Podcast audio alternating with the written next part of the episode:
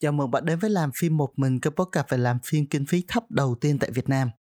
Làm phim một mình sẽ mang đến cho bạn những chia sẻ kiến thức, kỹ thuật và kinh nghiệm về làm phim với kinh phí thấp và cực thấp để bạn có thể tự làm ra bộ phim của riêng mình. Tôi là Yuri, người sẽ đồng hành cùng bạn trên hành trình này. Còn bây giờ, hãy cùng bắt đầu chủ đề của ngày hôm nay.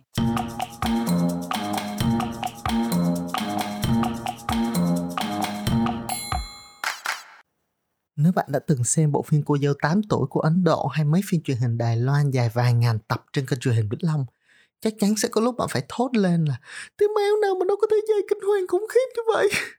Còn nếu bạn là một biên kịch phim truyền hình, trước sau gì bạn cũng sẽ ít nhất vài ngàn lần nghe bên sản xuất hoặc đạo diễn thỏ thẻ vào tai rằng em có thể kéo dài kịch bản thêm vài ba vài tập nữa được không? Mà em có nói không thì chế cũng sẽ kêu mấy đứa biên kịch ma nó khéo ra cho bằng được thôi à. Những lúc như vậy đừng vội chửi thề cũng khoan hãy nghĩ rằng kịch bản là kẹo kéo rồi sao muốn kéo sao kéo má. À, thực ra thì chửi chúa cho sướng miệng cũng chẳng sao nhưng nếu như bạn đang ở trong tình huống má thế nào mà mở mồm ra chửi được thì hãy nhớ rằng luôn có cách để kéo dài kịch bản cũng như câu chuyện của bạn mà không ảnh hưởng lắm đến nội dung chính của toàn bộ truyện phim. Cách đó là gì? Đó chính là kỹ thuật mà nằm ngay tiêu đề của podcast hôm nay. Vật cản. Ủa, mà vật cản là gì? Nói một cách đơn giản, vật cản là những gì ngăn cản bạn đạt được mục tiêu. Ví dụ như bạn đói bụng muốn đi ăn mà trong túi lại cạn tiền, hoặc bạn thích một cô gái mà cô ấy lại là nhân viên đa cấp, hay bạn muốn là những viên nhưng mặt bạn xấu và đơ quá, vân vân và mây mây. Trong cuộc sống, bạn gặp vật cản ở khắp mọi nơi, mọi lúc thực tế là từ khi bạn còn là một con lăng quăng cho đến ngày bạn vô lò nướng thì mọi khoảnh khắc đều ngập tràn vật cản. Hãy nghĩ lại xem, từ khi bạn biết nhớ đến thời điểm này có bao nhiêu dự định, bao nhiêu kế hoạch mà bạn muốn thực hiện, bao nhiêu trong số đó bạn đã thành công, bao nhiêu trở ngại, khó khăn mà bạn gặp phải. Tất cả chúng đều là vật cản. Vậy vật cản trong phim có ý nghĩa gì?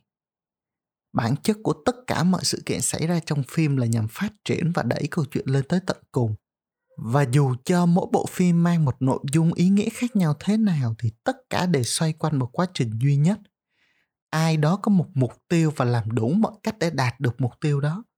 Tất nhiên những kịch bản câu chuyện kiểu anh ấy và cô ấy gặp nhau, yêu nhau, kết hôn và sống hạnh phúc mãi mãi về sau sẽ không bao giờ lọt qua vòng kiểm duyệt kịch bản cái bình luận bất kỳ ai lỡ xui đọc được. Khán giả thích những câu chuyện kịch tính. Bất chấp khán giả là ai, ở độ tuổi nào mang giới tính nào, trình độ ra sao, sở thích kiểu gì thì chẳng ai muốn bỏ thời gian và tiền bạc ra xem một thứ nhàm chán vô vị cả. Vậy nên một câu chuyện muốn được chú ý thì đầu tiên phải có kịch tính. Kịch tính được tạo ra từ xung đột. Xung đột là gì? Bạn có thể tìm đọc lại trong từ điển tiếng Việt. Vậy thì làm sao để tạo ra xung đột? Quăng ra vài cái chốt cài, thắt vài cái nốt, ném vào nhân vật vài cái vật cản và thế là chúng ta có xung đột nhiệm vụ và tác dụng của vật cản là tạo ra chướng ngại, khó khăn, cản trở nhân vật đạt được mục tiêu, đồng thời tạo ra và nâng cao kịch tính cho mạch truyện. Vậy thì có bao nhiêu loại vật cản? Về bản chất, vật cản được chia làm hai loại, vật cản ngoại lực và vật cản nội tại. Vật cản ngoại lực là những vật cản có nguồn gốc từ bên ngoài tác động đến nhân vật, thường là hữu hình có thể lấy ví dụ như một viên gạch ném vào đầu nhân vật hay ai đó chặn đường nhân vật, hoặc cũng có thể là một sự kiện hay tai nạn nào đó xảy đến với nhân vật. Vậy vật cản nội tại là gì? Đó là vật cản xuất phát từ nội tâm của nhân vật. Đó có thể là vết thương trong quá khứ, một căn bệnh, chấn thương, nỗi sợ hay một trạng thái tâm lý nào đó, hoặc những suy nghĩ khiến nhân vật không dám thực hiện mục tiêu của mình. Hãy tưởng tượng vật cản như một bức tường hay một tảng đá chặn trước mặt nhân vật cũng giống như những kỹ thuật khác, vật cản được tạo ra để nhân vật phải giải quyết chúng. Dù cho nhân vật có giải quyết bằng cách nào thì cũng nằm trong hai hướng chính. Một là tránh né, nhân vật sợ hãi trước vật cản không thể vượt qua nên tìm cách tránh né, trốn chạy khỏi vật cản. Dù vậy, vật cản vẫn nằm đó trước sau gì nhân vật cũng phải đối mặt với nó lần nữa. Hai là đối đầu, nhân vật phải chiến đấu với vật cản hoặc vượt qua hoặc chết ngắt. Nghe có vẻ hay, đúng không nào vậy thì nên dùng vật cản thế nào cho hợp lý thực sự thì không có một quy chuẩn rõ ràng nào cho việc cần phải có bao nhiêu vật cản trong phim tất nhiên nếu nhân vật không gặp phải một bất kỳ một cái vật cản nào trên đường thì phim quá chán mà nếu nhân vật đi một bước gặp 7749 cái vật cản chặn đường thì thôi ở nhà nằm ngủ cho khỏe. Giống như những kỹ thuật khác, vật cản là gia vị cần thiết cho phim nhưng cái gì cũng vậy, nên vừa đủ.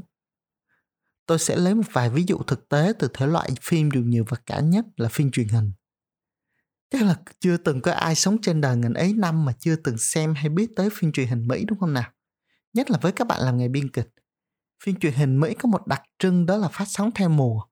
Mỗi mùa thường có từ 8 đến 22 tập tùy thể loại và dựa theo độ ăn khách, nhà sản xuất và nhà đài sẽ có quyết định có tiếp tục sản xuất tiếp mùa mới hay drop luôn trong một mùa hay không. Điều này khác với phim truyền hình châu Á vốn được quyết định cố định sẵn số tập ngay từ ban đầu. Vậy thì làm sao người Mỹ có thể biết trước họ sẽ làm bao nhiêu mùa để mà lên đường dây ngay từ đầu đến cuối? Thực ra về lý thuyết cũng giống như phim truyền hình châu Á, kịch bản phim truyền hình Mỹ đều được phát triển dựa trên một treatment, tức là đề cương cụ thể.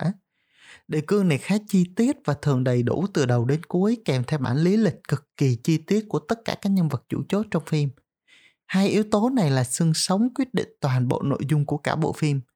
Nếu bạn để ý, trong phần credit đầu phim các phim truyền hình Mỹ thường có cái mục Great by ABC XYZ. Đó chính là người đã tạo ra treatment và các nhân vật chính của bộ phim.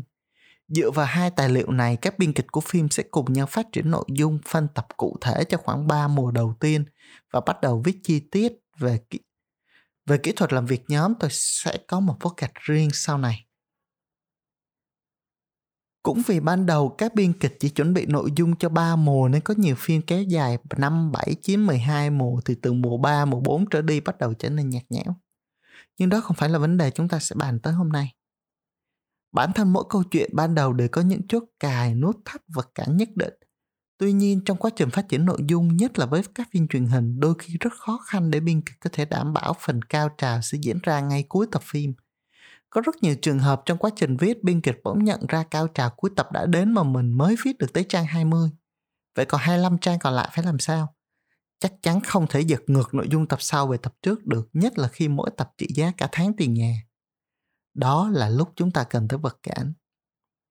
Với các bạn hay xem phim truyền hình Hàn Quốc, hẳn các bạn sẽ thấy rõ ràng hai nhân vật chính có thể hôn nhau ngay phút 20 nhưng đúng lúc đó lại có chuyện gì đó xảy ra và nụ hôn của họ bị dời lại đến phút 40 hoặc vài ba tập sau đó. Bạn có thể chửi biên kịch nhưng hãy thông cảm, họ cũng như bạn cũng phải trả tiền nhà. Những lúc như vậy hãy bình tĩnh và tự nhủ rằng À, con mẹ này đang dùng vật cản đây mà. Bạn sẽ thấy dễ chịu hơn. Chắc vậy. Trong khá nhiều phim truyền hình Hàn Quốc, khi nhân vật gần phát hiện ra một điều gì đó thì bất ngờ có một sự kiện xảy ra làm họ bị chệch hướng – Giống như khi người vợ chỉ cần mở cửa ra thì sẽ thấy ngay cảnh ông chồng đang đấu vật với cô bồ nhí bên trong phòng. Thì bất ngờ có tiếng điện thoại của một con mẹ vô duyên nào đó gọi tới. Hay khi cảnh sát đang đứng ngay cạnh vật chứng vụ án thì thằng công tố viên nào đó tới kiếm chuyện.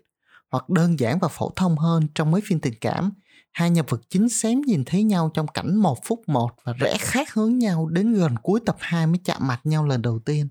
Đó là những ví dụ đơn giản của vật cản. Thực sự thì bên cạnh việc tăng kịch tính, tác dụng chính của vật cản là nhằm giãn mạch phim, tăng thời lượng mà không ảnh hưởng đến nội dung chính của phim. Giống như khi bạn đi trên đường, đôi khi bạn gặp đèn đỏ, đôi khi dính phải kẹt xe, đôi khi bị ninja lít tạt đầu, đôi khi gặp phải bạn cũ của lão hạt nhưng đến cuối cùng bạn vẫn đến được đích, dù có thể trễ hơn dự kiến vài ba tiếng đồng hồ. Nói như vậy không có nghĩa muốn kéo dài thời lượng phim thì cứ quăng đại vài cái vật cản nào đó vô cũng được bạn đang đi bộ trên đường Nguyễn Huệ thì có có có con cá mập nào đó bơi qua nghe có hợp lý không? À thực ra nếu bỏ nó vô lồng kiến thì chắc ổn. Nhưng dù bạn dùng bất kỳ vật cản nào để kéo giãn mạch phim thì nó cũng phải đáp ứng được hai quy tắc. Một là phải hợp lý, hai là không làm thay đổi nội dung chính của phim. Dù rằng cá nhân tôi không khuyến khích việc cố tình kéo giãn thời lượng phim vì mục đích kinh tế, tuy nhiên rõ ràng vật cản là một kỹ thuật có tác dụng rất quan trọng trong phim việc sử dụng vật cản hay bất cứ kỹ thuật nào khác một cách hợp lý sẽ giúp bộ phim của bạn trở nên thú vị và hấp dẫn hơn tuy nhiên, hãy cẩn thận vì nếu lạm dụng hoặc cài cắm vật cản không hợp lý, sẽ khiến kịch bản của bạn bị hỏng ngay tức khắc và đó là tất cả của ngày hôm nay. Hãy nhấn đăng ký kênh để cập nhật những podcast mới sớm nhất và đừng quên chia sẻ podcast này đến với cộng đồng để ủng hộ kênh nhé.